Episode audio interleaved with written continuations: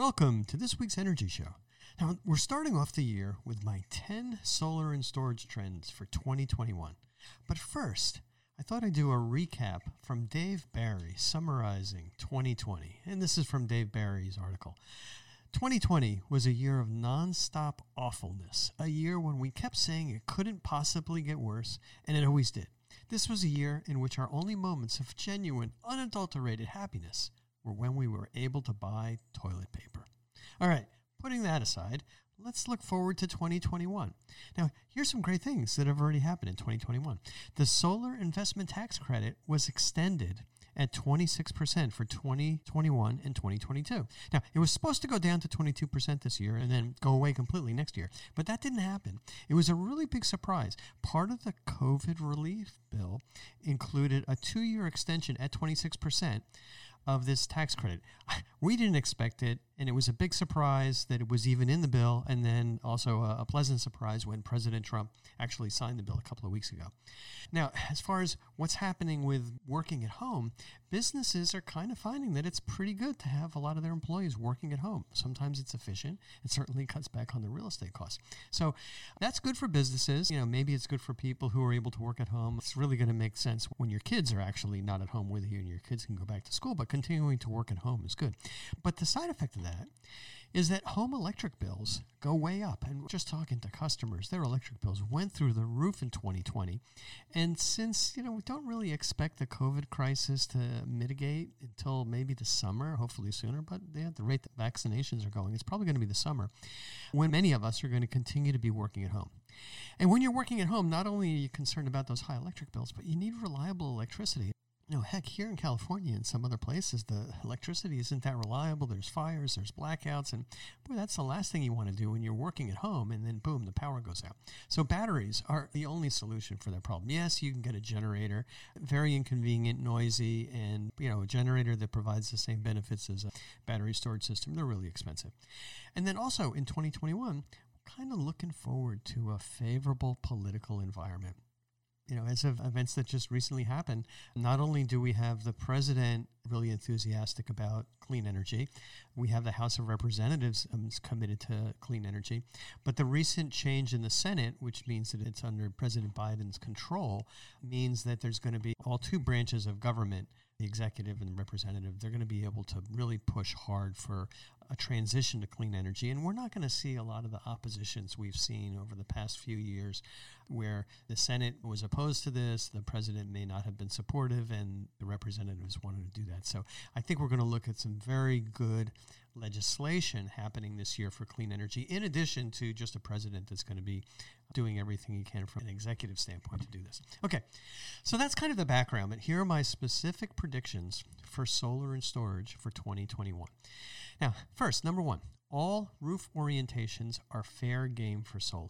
Now, over the past 20 years, the efficiency of solar panels, we call them solar modules, has increased from about 13% to over 20%. So that's a big improvement. And that's coupled with not only did the efficiency go up, but the cost of the solar panels has come down by a factor of over 10. So now it makes good economic sense to install solar modules on every surface of your roof that gets good sun exposure. So basically, the unshaded areas. It used to be that we wouldn't put solar panels on the north roof because the north roof was maybe 20% less efficient than the south roof. Depends on the pitch of the roof, of course. But now, even on my house, I have solar panels on the northeast roof and the northwest roof, and they're cranking away. And why do you want to do that? Because you can generate more electricity on your roof by using those unshaded north roof slopes. And they're still very cost effective because the solar panels don't cost a fortune to put up anymore. All right, prediction number two. Buildings will be designed to be carbon negative. That means that the buildings can actually generate more electricity than they use themselves. And why can we do this? Well, module efficiency, solar panels efficiencies have gone up, and we're able to put more panels on the roof. So you can get more electricity on your roof, and you can make your house actually carbon negative. It's not hard to do. I did it from my house kind of accidentally. I said, let me put in a 10-kilowatt system. It's probably more than I need. I looked at my bill, and it was negative for the year. And that's really good because we're making a transition to a lot of electric appliances, electric cars, electric cooking, electric heating, and you want to generate your own electricity because then you don't have to pay a fortune to the utility for gas.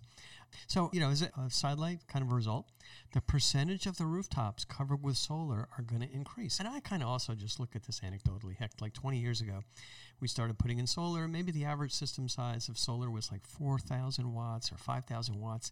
Now it's 7 or 8 or 9,000 watts. And there's a lot of homes people just say, I want to get as many solar panels on the roof as possible.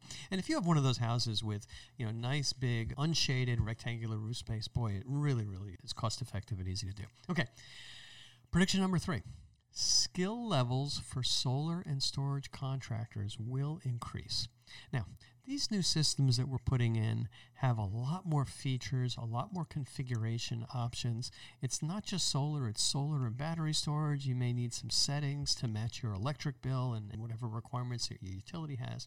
And it just requires a higher skill level to implement. I mean, I think back to the old days, like 10 years ago, where the solar installers only needed to connect a black wire, a red wire, and a green ground wire from the roof. And it was really kind of easy to install. And you plug those 3 wires, ran those from the solar panels down to the inverter, plugged them into your electrical service and the thing, you turn it on, it would work. Now, there's a lot more controls. There's software built into the batteries. There's software built into the inverters. There's apps on your phone. Everything needs to be configured. And as a result, your solar installer has to be savvy with building electrical wiring, so they got to know how you wire your appliances and your outlets. They have to understand how to do the communication wiring, Cat 5 or Cat 6 communication wires. There's different wireless communication protocols. I mean, some systems are completely wired, some use Wi-Fi, some use Bluetooth, and so there's some settings to do. The ones we use usually communicate to the central server and to your cell phone over cellular communications. There's software and apps for your desktop computer and your cell phone, and then just probably hundreds of different settings that you need to configure in your inverter and your battery to get everything to work. And there's a lot of settings because this is international equipment. So the systems are designed, you know, one system, one inverter, one battery. They sell them all over the world. Well, in Europe, they use 50 hertz. Here, they use 60 hertz. The voltage around the world is different. The electrical requirements are different. So the equipment that we're installing really has to be configured for the U.S. or for your particular state. So, you know, at the end of the day, the conventional electrical training and roofing training, you know, what a regular electrician does or a regular roofer does, it's only a stepping stone for solar and storage installers. And, you know, even the basic solar training, I mean, right now, it's a lot trickier than it was before. So make sure your solar installer is really up on the software, the wiring, the communication requirements for these state-of-the-art solar and storage systems. Okay, next, prediction number 4. Solar panel electronics duopoly will continue. I call it a duopoly. Duopoly is when you have 2 dominant companies. So when it comes to the electronics that are used with systems, there's 2 dominant companies. One is SolarEdge. They make power optimizers that go in the back of the solar panels. And the other company is Enphase. They make microinverters that go in the back of the solar panels. And combined, these 2 companies have become the standards, over 75% of rooftop installations. And I like both companies. I've been using them forever. They're really good. The reality is, because these 2 companies have such good products and they're so dominant, it's hard for other companies to kind of come in with competing technologies. And because these companies have good patents on their systems, on their components, plus they've got the manufacturing scale to crank these things out pretty inexpensively. So there's a barrier to entry for new solar panel electronics, new inverters. And, you know, that's probably going to change because technology marches forward. So these 2 leaders are going to have to continue their innovation efforts to stay ahead. But, you know, right now, it's kind of a 2-horse race and both horses are winning. All right, prediction number 5. Customer service and warranties are the key battery system selection criteria. Now, we've learned since childhood that batteries are inherently short-lived. I mean, probably like a 2-year-old, when he finds out that, you know, the electronics in some game that he has or toy that he has stops working, the battery's dead. And, you know, that's a lesson that we learn from our phones, from our computers, from our cars, everything, right? So many batteries everywhere. So they don't last. And the same thing with batteries for storage systems. But all of these storage systems, they have 10-year warranties. Those are required warranties. And I fully expect that in most cases, these big energy storage batteries from companies like Tesla, from LG Energy Solution, from SolarEdge, these big batteries they're going to work. They're going to work for a long time. But the warranties are only as good as the integrity of the companies that back these warranties. And that's why I kind of like the big companies that I mentioned. Now, I've seen situations happen with, well, let's just use inverters as an example. It's a little inverter company or a big inverter company. When there's big problems, some of these companies aren't really that responsible when it comes to maintaining the obligations they have under their warranties. So they might give you a hard time to get it replaced. And we've been through that even recently with big companies that had inverters, and they decided to get out of the inverter business because the inverters weren't working. It's like a nightmare for the installer to get warranty service and for the customer to get warranty service. So that's why experienced installers like to work with large and experienced suppliers. The downside is that some of these bigger companies, they charge a little bit more for the products, but the benefit is they're going to work. If they don't work, you know that these big companies are going to back up their warranties because they care about their warranties.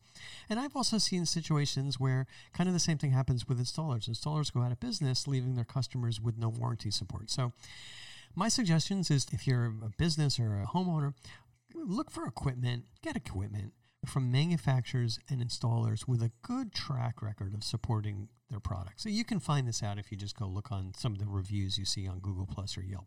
But, you know, you're going to see companies that get great ratings, and you're going to see some companies that may be gone by now, but they really disappointed their customers when there were problems. All right, prediction number 6. UL 9540 requirements will stall new battery system product releases. UL stands for Underwriters Laboratory, and they're the ones that kind of provide the safety standards for lots of stuff. I mean, look, I'm looking at the back of my computer. I'm looking at the box on my cell phone.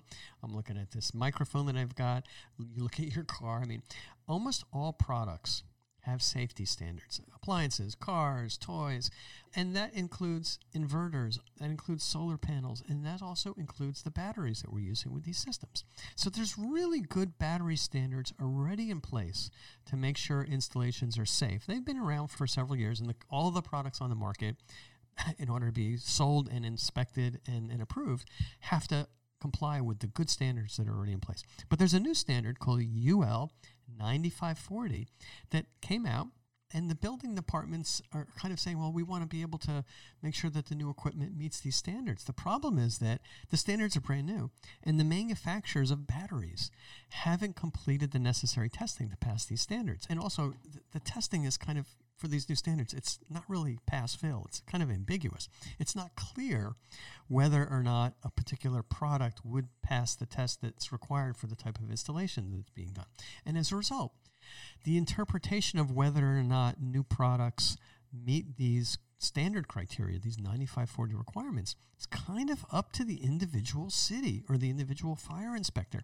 And so sometimes it's kind of hard to figure out exactly what they want. So my suggestion is, make sure you work with an installer that knows all about the latest regulations that apply to the storage systems in your city. And they vary quite a bit. I mean, down here in San Jose and some of the neighboring cities have different requirements, and we just have to make sure that we are selling a system installed in a certain way that's compliant with the regulations that apply to that particular city. Okay, number 7, rooftop solar systems should be oversized.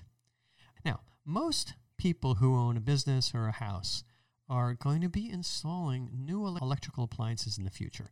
You may not have them yet, but when your gas furnace dies, you might want to replace it with a heat pump. When you get sick of using your old gas cooktop, maybe it's time for an induction cooktop. It's cleaner and safer. That old car, a gas car, it's time to get a new car. Maybe we'll get an electric vehicle. So what's going to happen is that a lot of the things in your house used to be powered by gas, and now you're going to be powering with electricity. So building electricity consumption is inevitably going to go up. And I can almost guarantee that your home over the next 3 to 5 years is going to use more electricity in the future than it is right now. And so the way we used to install solar is we would say, okay, let's say you have 1,000 kilowatt hour bill per month. We're going to put in solar that's going to average 12,000 kilowatt hours for the year. You're going to be fine. But now it makes sense to oversize that system. You're probably going to buy an EV. You might get rid of your gas hot water heater and put in a heat pump water heater or heat pump air conditioning system, HVAC. It's going to be much more efficient. I'm not going to use any gas, but it's going to use a little bit more electricity. So oversizing the solar system now is a wise design decision for most customers, especially since you're going to still get some reimbursement from your utility if you have a negative electric bill. Depends on your utility, but many of them do. Okay, prediction number 8. Electric vehicle chargers are going to be a common option for new solar and battery installations. Now, here's a little bit of a quirk the way these electric vehicle chargers work and the way inverters work. I'm going to use an example. Most popular inverters use a 40-amp circuit breaker. And that means that there's a 40-amp circuit breaker in your home's electrical panel. And unlike every other circuit breaker in the house, that circuit breaker doesn't send electricity out to your appliances in your house. But that circuit breaker accepts 40 amps of electricity from your solar inverter, from your solar system. So it's called a backfed solar breaker. Electricity goes into the breaker and into the rest of the house. Well, coincidentally, your level 2 EV charger also uses a 40 amp breaker. But of course, that power is going out to the car. So you can use the exact same 40 amp backfed breaker for both your solar inverter and your EV system. And now here's the cool thing. Some new inverter designs have a dedicated connection for an EV charger. You only need one circuit breaker. You can actually put a dedicated EV charger connection into your solar inverter, and it doesn't really cost that much more as far as electrical wiring to put in an EV charger. Now, you still have to pay for the solar connected EV charger, but all the wiring for that, which could easily run, $500 to $1,000, it's kind of automatic. It's built in because you're already doing that wiring for the solar inverter.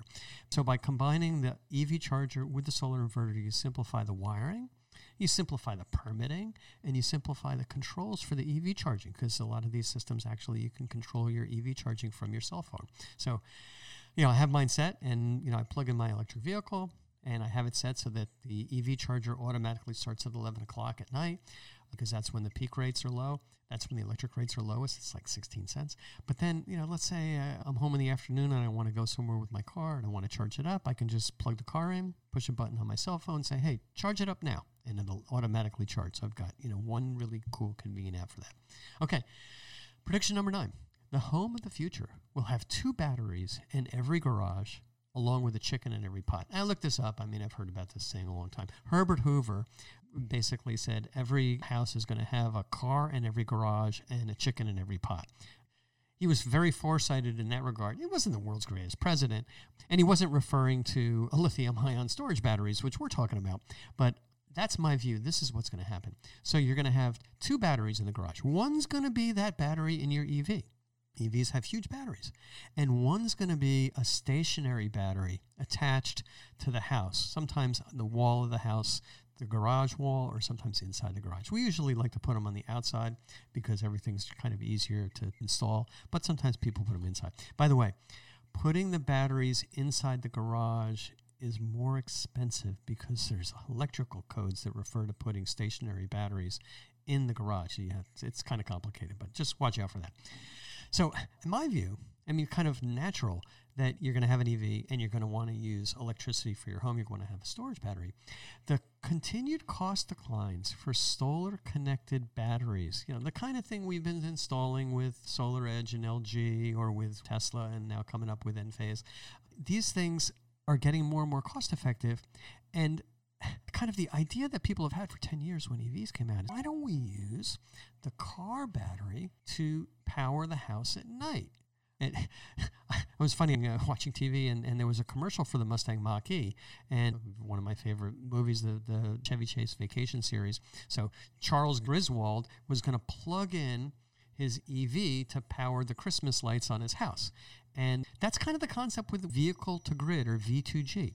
You plug your car in to your house at night, and you can use the storage battery in your car, which in many cases, this is a really big honking battery. It could be 10 times the size of a regular storage battery. You can use that to power your house. Great idea. The problem is you got to figure out, when am I going to charge up that battery? And one of the natural ideas is, I'm just going to charge it up when I'm at work. Now, here's the issue. Companies that could cite daytime EV charging, there's a company's going to offer a bonus for people to just plug their cars in during the day, and they may charge them up from solar on the roof of the building.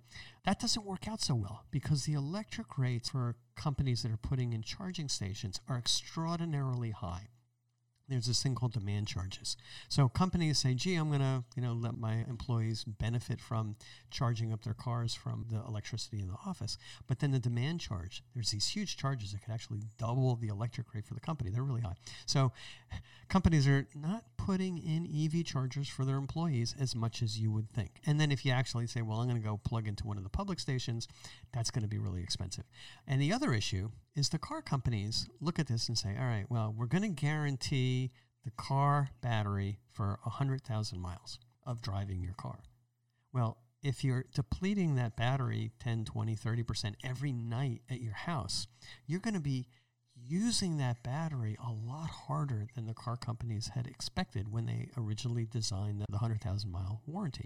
So the car companies aren't allowing people to connect their car to power their house, using it for stationary purposes. I know Nissan had talked about it, but it really hasn't advanced that much. And you look at every other auto company, they're all coming out with EVs. None of them have any really good consumer program where you can actually plug that car in. So my view is this is not going to take off as fast as we want it because the auto companies aren't behind it. And there's no way to charge that battery up during the day because the companies who could be supporting daytime charging, they're not providing that either. So the obvious solution, although it's suboptimal, is continued installation of a separate battery for your home use in addition to the battery in your car. So what Charles Griswold did when he plugged in his Christmas lights in his house, that's just not going to be a reality, at least any time in the near future. Okay. Last prediction, home battery backup still going to remain expensive. We're looking at, gradual cost declines. It's complicated. Backing up the whole house requires multiple batteries, multiple inverters. Doing the whole house is an expensive proposition. Now, I do think, if you're just going to back up a few loads in your house, we call it an essential load panel. Let's say you're putting in a battery to save money on your solar, and we'll talk about that more later. But if you're just putting in a battery to back up your refrigerator and your lights and your TV and your computer and things like that, that's not going to be killer expensive. But if you want to power the whole house, that's going to be tricky. And some of the things that are reducing the costs for this kind of partial home backup, which from a practical standpoint, that's what I'm a bigger fan of, are what are called load-shedding electrical panels. And companies like Span and Schneider Electric are starting to offer these for new construction.